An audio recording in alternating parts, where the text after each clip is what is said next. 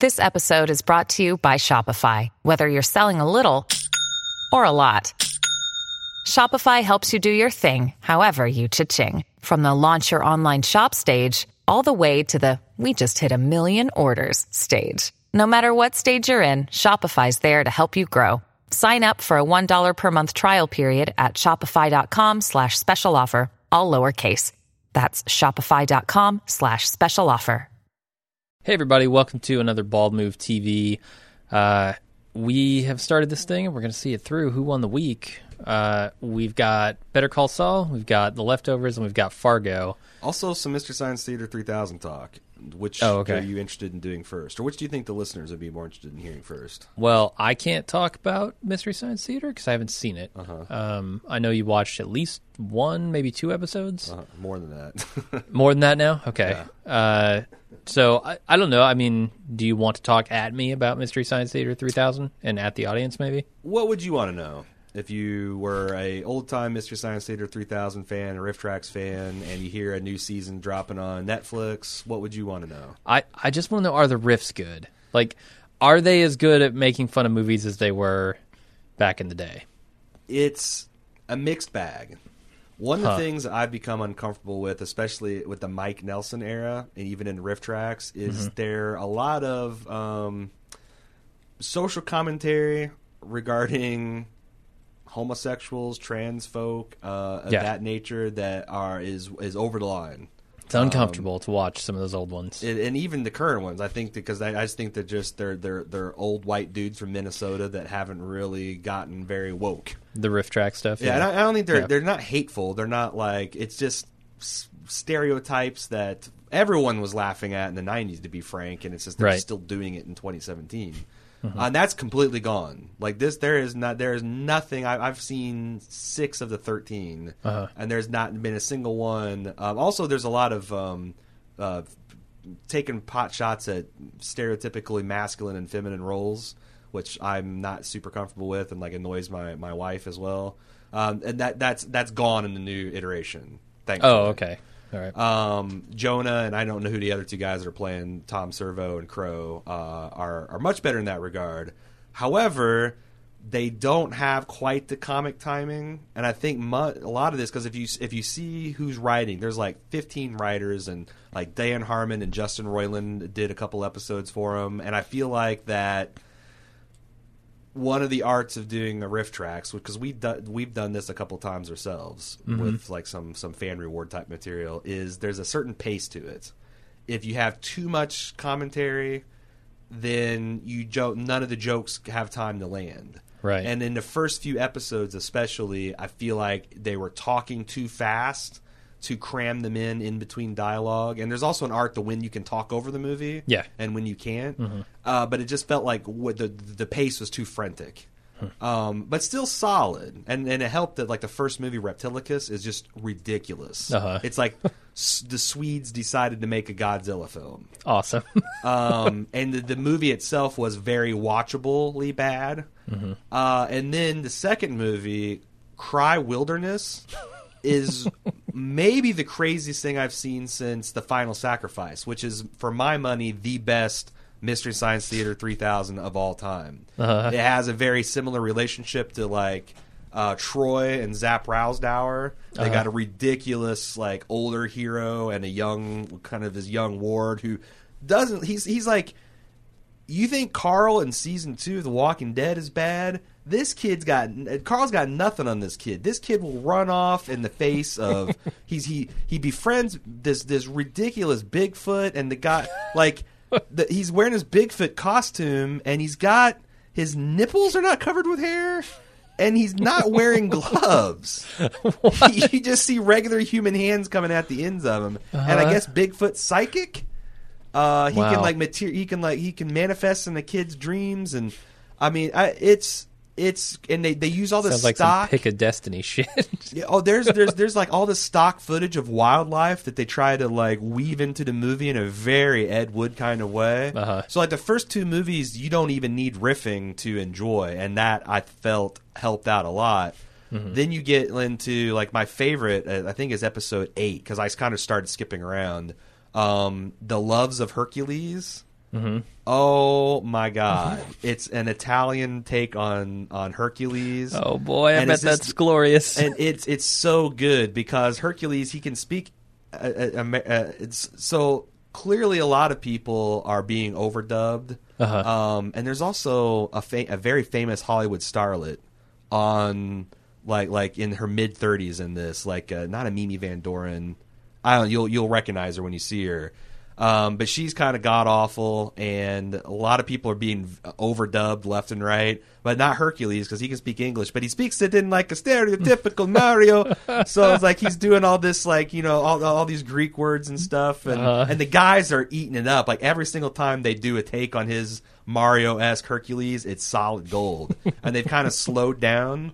Um, Yeah. So I've really enjoyed that. The other thing is, is I was never a big fan of the host segments no, me either. like when they get the Mads involved, and I think it really helps that like Felicia Day, who I'm not a huge fan of, and Patton Oswalt are doing the Mads now, and I feel like that um, this Jonah guy and the robots are just better at it because, um, and maybe the writers are better because I found the host segments uh, very enjoyable. Okay. Um, there's like, Huh. there like in Reptilicus, there was um, every every country has its monster rap where they're rapping about all the different crazy monsters from all over the different world, and Mm-hmm. um, that was really funny. And they just got a lot like their invention exchanges are actually funny. That tho- that was a throwback to the old um, uh, Joel era of Mystery Science Theater, which I guess he's now the executive producer of. Okay. RiffTrax is now Mike, and Mm-hmm. Mystery Science Theater is now Joel going forward. Um, and I, I, like I said, uh, it's an improvement in a lot of ways. Um, also, these movies are like they're all in high def. Like Yeah. it looks Yeah. a lot better. Like I've been so used to watching Mystery Science Theater like on YouTube or uh, you know just really low res standard definition that just having these cheesy movies in high def really lets you appreciate how shitty the special effects are and stuff like that. So um, yeah, I, I think overall it's a stunning return to form and. I cannot wait to see them continue on for. It, it's great. They're all about ninety minutes long. It's perfect. Like you know, it's kind of too early to go to bed, but too late to get into a full movie. Uh, it's great for that kind of stuff. Um, I, I, I'm giving a thumbs up Cool. for Mystery Science Theater. That's good to hear. Um, yeah, I I'm glad that there's you know something enjoyable from the the quote unquote interrupting segments as Yeah. I, I would think of them. You know, I I always think when when I think Mystery Science Theater 3000, it's the riffing of the movies. Yeah. Um, and I always tuned out or skipped or whatever the the other segments. So I don't know if, That- if that's why one of the reasons I like Final Sacrifice so much because I think the host segments, like when they all caught mullets, super funny. uh, Tom Servo's uh, uh, s- s- patriotic song about Canada uh, that slowly got subverted um, is, is is super funny. Like those are the rare host segments that actually work. And RiffTrax just the part of its genius is it dispenses with the host Right. segments. It's all riffing. Yeah. This is like they got people that are fairly good at comic timing because that's the other thing. Mike and Joel weren't professionals; they were good writers. Yeah. but their timing and like just their on-camera per, uh, persona, I never thought was was super compelling. Mm-hmm. But you know, Felicia Day and Patton Oswalt and this Jonah guy, say what you will, they actually have a little bit of chops, Yeah. on-camera chops. Um, and and uh, I thought that was entertaining. There is a weird thing where every episode, do you know? Um, uh, God damn it! What, what is the there's there's the big robot that's got like uh, a long neck and um, it's like a big purple with the mouth. It's not Cambot. It's the other one. Um, no, I don't know. Oh fuck! I can't. I can't believe I'm calling myself a Mystery Science Theater fan. I can't uh, say this, but she lowers some kind of basket about five minutes into the movie and says some kind of relevant quip, and then about five minutes before the movie's over, she comes and gets the basket out. And me and Cecily are like, "What the fuck is this?" I mean, the first time I just thought it's like, okay, she's doing something. They're gonna, it's all will be revealed. But it's throughout the whole season that keeps this up. And I went online, and I guess there is something to that that they're building towards. But Joel, and I, I don't know if it's revealed at the end of the season or it's going to something that's going to develop in season two. But there's some kind of uh, gypsy. That's her name. Gypsy. Gypsy drops what looks like a picnic basket in like if the if the if, if Jonah and the bots are sitting at the extreme right, Yeah. she drops it like in the, in the Jonah position on the extreme left. and then towards the end of the movie, she comes and gets the basket. The guys don't interact with it. Um, there's also weird. some really funny because now like t- uh, Tom Servo can fly, Okay. so he can like hover. And there's a couple times where he's done things where he interacts with the movie in a particular way. And a really hilarious thing in the Loves Yeah. of Hercules, there's a couple topless scenes, and uh, Tom Servo and Crow get drones out. And they start piloting the drones around, and they just the, the it's the, the choreography of how they're doing this completely unrelated bit that the, but they completely cover the nipples and stuff. Right. It's just sort of like really top notch. Because that's the other thing frustrating about the RiffTrax crew is I feel like they have the mentality of a twelve year old anytime something adult happens. Right. This was a little bit like I understand you can't show nipples on Mystery Science Theater 3000, but it was a more than just a bunch of like, oh no, avert your eyes, robots, and uh, it's just you know, it just they, Uh. they just wove it in. I thought that was pretty clever. So right, yeah, Cool. there you go. Um, who won the week? That's a damn fine question. Uh, It's much different competition this week. It is, yeah. I, I think Better Call Saul had a return to form. Uh, I think that Fargo engaged me a little bit more. It was a funnier, more entertaining episode. Uh, and the leftovers, you know, uh, how can you go wrong with Carrie Coon twice a week? Uh, it's- it's a- Battling technology in both universes. right. It's a Nora focused week, and Nora's an awesome character. Uh, and I really love that show. I think Leftovers again won the week I agree. by a slimmer wanna, margin this time. I, want to look at it from this perspective. Yeah. Best moment of the leftovers was individual moment.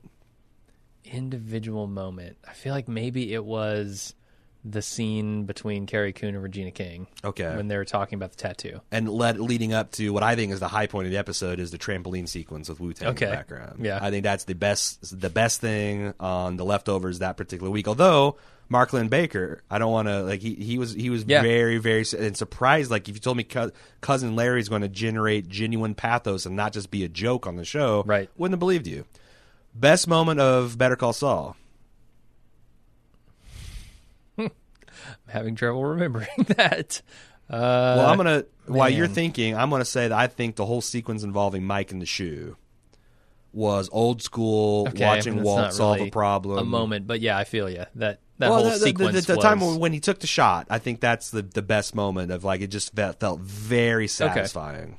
That's fair. Yeah. Um, I agree. Although you can make an argument for like Jimmy and uh, uh, Kim's denouement at the end of the episode. You can make an argument for, Yeah. you know, uh, J- Jimmy just just telling truth to Chuck at the top of the episode. Uh, but I think that the, the Mike taking the shots the best episode, uh, best part of that. Uh, what is the best moment on Fargo? Oh, it's the the scene where uh, Ray and Cy get together and they both give each other the finger, Yeah. and Cy drives off in his Hummer, crushing multiple cars on the way out. So, Fantastic. which of those moments? Rank those moments from better from best to, to, to quote unquote worst. So this is the this is the reason we split off best comedy and best drama into categories because I actually think I enjoyed the scene of the Hummer scene from Fargo a little bit more than I enjoyed the scene from The Leftovers um, with Regina King and Yeah. and Carrie Coon, but I think it was a the other one was a more impressive scene dramatically. Hmm. I don't I don't know how to like these. It's apples and oranges with comedy and drama. I, tr- but I think they're all kind of absurd in their own way. Maybe not the bed, the mic shot's not very absurd at all, but like I feel like But they're the in service of different things. I feel. Yeah. Like one is seeking out the comedy. The other is layering comedy onto the drama that it's seeking. Okay, so we're both going to give it to the leftovers. Yeah. Who is the runner-up? Who gets the silver? Who comes Hmm. in third in the regional bridge final? I feel like I'm not going to get to say this a lot this season, Uh huh. but I think Fargo takes it. And it's it's close. It's super close. It's really like like in, in fact I would say if, if Fargo like I'm, I'm, I'm if I'm I'm grading this boxing wise, Fargo or um, leftovers is a ten, and like you know, Fargo was a nine and Better Call Saul was an eight. and a half. Eight, but I don't. I don't Yeah. Think that, but you know what I'm saying? Like it's super, super close. Yeah, the margin is real slim. Uh, but Fargo entertained me consistently, had me laughing Oh, throughout yeah. the whole episode. Big time. Uh, and you know the the drama that it's setting up is really good. Um, there are a lot of actors in there that are just crushing it, and there weren't you know a ton of huge scenes for actors in Better Call Saul this You week, right? so? 'Cause I thought- I mean Jimmy and Kim had like a couple, but I even thought Chuck and and Hay were good. Um, Chuck and Hay, yeah, the, the, his scene of him trying to bamboozle that district or the prosecutor, and like, well, I think he's bamboozling her anyway. Oh, oh, you know, okay, t- t- talking about Yeah, his yeah. brother and oh, I don't know if this is the best for him and all that. I thought that was a really solid performance. yeah, Uh, I love you didn't like it, but I really liked the, the moments between Jimmy and that other prosecutor, the the double Dorito man. yeah. I thought that guy was was really really good and funny, almost in a like um, who's that dude from The Big Bang Theory? Like Jim Jim Na- Parsons, Jim Par- yeah. is it Jim da- Parsons? Jim Neighbor? Jim Parsons? I think it's Parsons. Anyway, the Bazinga guy. Yeah. He, he has a lot of that kind of nervous, awkward energy that he brought to the scene. That I thought paired very well with a subdued Jimmy. Uh-huh. So, but I think you're right. I think it goes leftovers, Fargo, Better Call Saul by a hair. yeah, By a hair. very small hair. I'm kind of worried though because thin- I thin felt hair. I felt like um, it's so weird because after our podcast, I thought like this is the week that leftovers might be vulnerable yeah, because it was certainly excellent work across the, and lots of character uh, moments, but there wasn't like just a, like a bull, like an exclamation point or bullet. And I thought like if if Better Call Saul Fargo caught it just right, they might topple it. I Mm-hmm. boy going forward, I don't know. I don't know. They might it, it, it might be leftovers every week. Yeah, the leftovers. I, I mean, they they just do what they do so well. Like that whole episode is enjoyable, top Yeah. to bottom. Um, like I, I say that Regina King and Carrie Coon stole the show there, but also there was a great scene with with Nora and Kevin. You know, Mm-hmm. at the end of this thing. Uh, a fantastic scene, like you mentioned, with Mark Linn-Baker and Carrie Coon. It's just top to bottom. That episode is enjoyable to watch Yeah. and I I can't always say the same about the other two shows. Yeah, yeah. Um, so there's who won the week. Um, one other thing that I want to talk about because I know you and I have both seen it. What's that? Silicon Valley. Oh yeah, episode one, the premiere. I was underwhelmed. Like, Underwhelmed. in fact, huh? I don't think I laughed at any point in the episode. no. I mean, I feel like I- it's setting up conflict and comedy to come, but I didn't find any. And this is in stark contrast to every other season premiere of uh, uh, of Silicon Valley, where I found at least one moment that was side splitting. I don't think I even chuckled. Can you think of a moment that was just like laugh out loud funny about this one? Yeah, so I have a very juvenile sense of humor, and when you've got the VC guy at at the wrong school, Oh, yeah, cursing this- up a this- this fucking storm, douchebag, using yeah. an analogy about fucking a guy, which makes Richard completely uncomfortable. Uh, in just every way possible. Yeah, I got a few good laughs from that. Okay, yeah, I Uh, guess but that's, that's- the that's the the best probably scene. It was, yeah, Especially knowing the background we have with this guy and his his douchebaggery. right. Um, Yeah. what did you think it of was. the other thing about this that I don't know about is that every time uh, the technology I've always believed in, like I've always thought, it's like okay, yes, it's a game changer. It's like it's hard to define. It's it's very hard to define, but like the compression technology they're talking about would definitely be a game changer across many different ways. Uh-huh.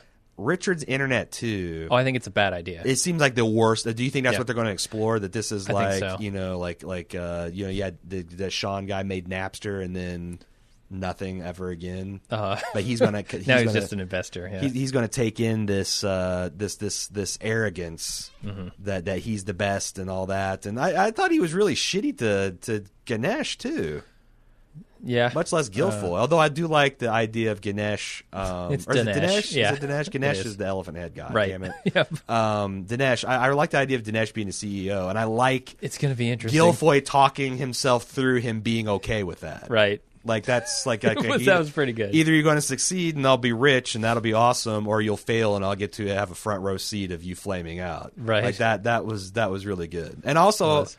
I, this is more droll than funny, but I also enjoyed the kind of 360 degree review of everyone saying who should be the CEO before Uh-huh. Richard shows up. Yeah. Um, so yeah, and I kind of like that Er- Ehrlich is stuck, you know, in his current situation. It's Mm-hmm. like, fuck, I've got to give everybody my shares because Big Head's dad is running the show here Right. essentially, and, just he's not, ball not having any of it. yeah, He's not going to be charmed. He's not going to be talked out of it. He's not going to be doing anything. Yep. Uh, I thought you'd get a bigger kick out of uh, the restroom placements uh, that was pretty funny. Yeah, because you know that's always been one of our inside jokes. Is if we had you know uh, our own like if we had a sham company where we'd have right. just outrageous that We do yeah, outrageous. yeah, but the things. idea was what- always like humiliate the person who has to use the restroom, not the person who is Right. outside watching people use the restroom. I, I don't know. What's the the woman who works at the VC firm? Angela. I can't remember her name. Is it Angela or Karen? But anyway, I don't know. she's actually getting like there uh, in the background. There's actually dick on display. Oh, is there? Yeah, there was like real I peen see yeah. displayed. Hmm. Not as good as like the horse fucking of last season, but Oh yeah, uh, yeah. It's like I said, it it was. Um, I didn't think it very. It was very funny, Mm-hmm. but it was a necessary setup because they left things so kind of like up in the air last season.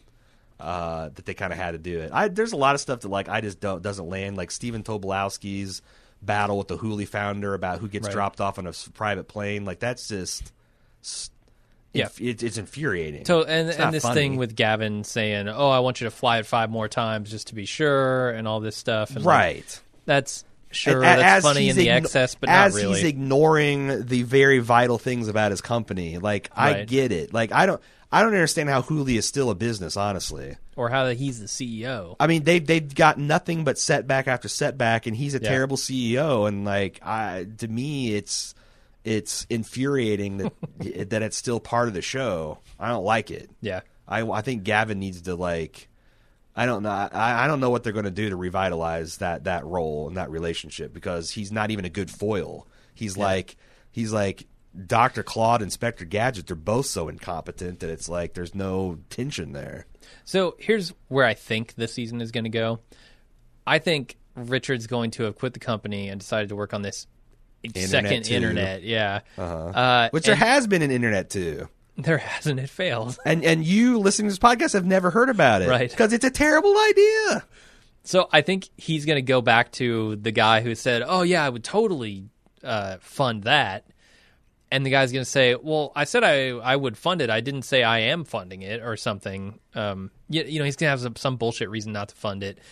And Richard's going to have to go to Gavin. Like Gavin will have this big battle with Tobolowski. Well, he, he threw a gauntlet like you have to have X amount of million like users, and you have to have this amount of weekly growth, and and that's just he's never going to get that with internet too, Right. Ever, ever, Right. never, ever. Yeah, so I, I think Gavin and and Tobolowski, whatever his character is, mm-hmm. are going to have Jack. some battle, and Gavin's going to be looking for an opportunity, and they're going to team up somehow. I, I feel like I've seen a preview where Richard is going Gavin to Gavin. And Richard. Yeah, Well, that would be one way to shake things up and make it interesting. right. Because both are kind of incompetent in their in their own ways, and Oh, both yeah. are arrogant in their own ways with massive blind spots. Uh, Uh, okay, that would be that would be potentially interesting. yeah, I don't know. But I, like I I figure every couple weeks we'll we'll check in on that too to see because Okay. that's a challenge of covering comedy. It's essentially wasn't it funny when or it wasn't especially funny when. Yeah. Uh, and I think that's all we have to talk about this week. All right. Um, and for future Bald Move TV, we continue got the linchpin of uh, uh, of who won the week, but we'll be talking in the weeks to come about Handmaiden's Tale. Uh, we'll be talking about uh, American Gods. Uh, and I might give like a final review of the Mystery Science Theater if people are interested in that, and just this other stuff that's coming up along the way. I don't think there's anything else I'm too excited about, but I'm sure people in the forums will remind me uh, if I'm missing something. But uh, we'll be back with another one, Bald Move TV, next week. Uh, until then, I'm Aaron. And I'm Jim. Have a nice weekend.